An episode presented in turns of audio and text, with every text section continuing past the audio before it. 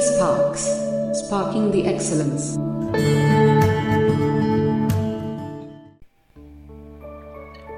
यूरोपीय कंपनियों का आगमन।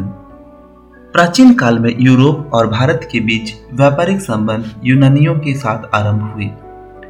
एशिया का अधिकांश व्यापार अरबवासियों के हाथ में था जबकि भूमध्य सागरीय और यूरोपीय व्यापार इतालवी व्यापारियों के एकाधिकार में था। चौदह ईस्वी में कुस्तुनतुनिया पर तुर्कों ने अधिकार कर लिया। पंद्रहवीं सदी के दौरान जहाजरानी निर्माण और नौ परिवहन विज्ञान में महान प्रगति हुई। पुर्तगाल के राजकुमार प्रिंस हेनरी द नेविगेटर के सतत प्रयासों से भी भौगोलिक खोजों की कार्य आसान हुआ। चौदह ईस्वी को स्पेन के निवासी कोलंबस ने भारत पहुँचने का मार्ग ढूंढते हुए अमेरिका की खोज की थी।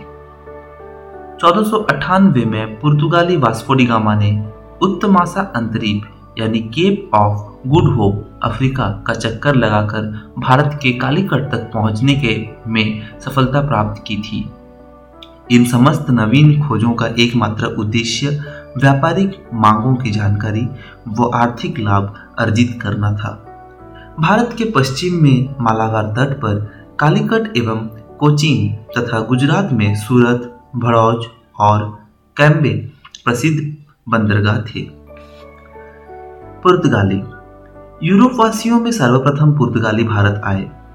उत्तमासा अंतरीप का चक्कर काटते हुए अब्दुल मजीद नामक गुजराती पथ प्रदर्शक की सहायता से 20 मई चौदह को कालीकट के प्रसिद्ध बंदरगाह पर कप्पकड़ाबू नामक स्थल पर वास्कोडिगामा ने अपना बेड़ा उतारा।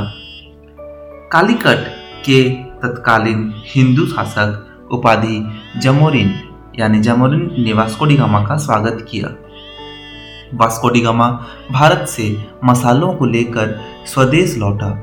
पूरी यात्रा व्यय निकालने के बाद 60 गुना अधिक मूल्य प्राप्त हुआ। पेड्रो अल्ब्रेज कैब्रल 1500 ईस्वी में भारत पहुँचने वाला दूसरा पुर्तगाली था। 1502 ईस्वी में वास्कोडिगामा पुनः भारत आया। Francisco de Almeida. अल्मीडा को भारत का प्रथम पुर्तगाली गवर्नर बनाया गया। हिंद महासागर पुर्तगाली नियंत्रण स्थापित करना, जिससे व्यापार शांतिपूर्ण हो सके। इसे शांत जल नीति यानी ब्लू वाटर पॉलिसी कहा गया।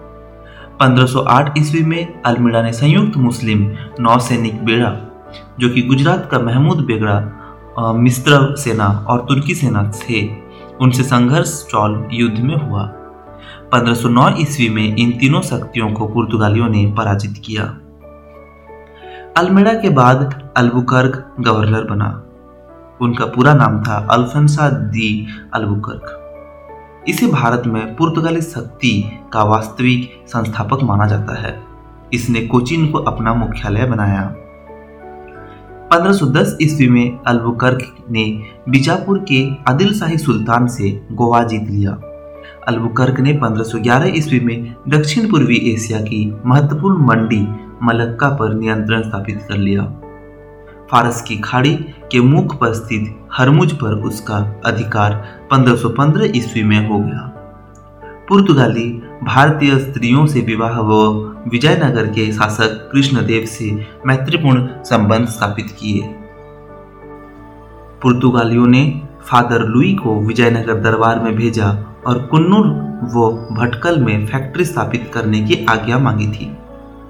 1515 ईस्वी में प्रथम चर्च का निर्माण गोवा में किया गया, जिसका नाम सेंट जेवियर चर्च था।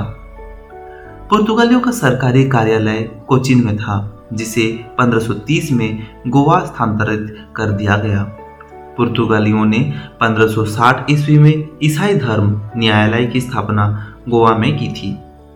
पुर्तगाली सामुद्रिक साम्राज्य को एस्तादो द इंडिया नाम दिया गया था।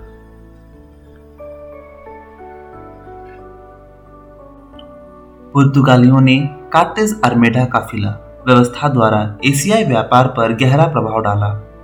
कोई भी भारतीय या अरबी जहाज़ पुर्तगाली अधिकारियों से कार्टेज यानी परमिट के बिना अरब सागर में नहीं प्रवेश कर सकता था। इसके लिए शुल्क देना पड़ता था। पुर्तगालियों को को व्यापार नियंत्रण हेतु काफिला व्यवस्था लागू किए स्थानीय व्यापारियों के जहाजों का एक काफिला होता था। जिसकी रक्षा के लिए पुर्तगाली बेड़ा होता था। पुर्तगालियों की नीनो डी कुन्हा के नेतृत्व में गुजरात के बहादुर शाह से दीन व बसीन की प्राप्ति भी की गई।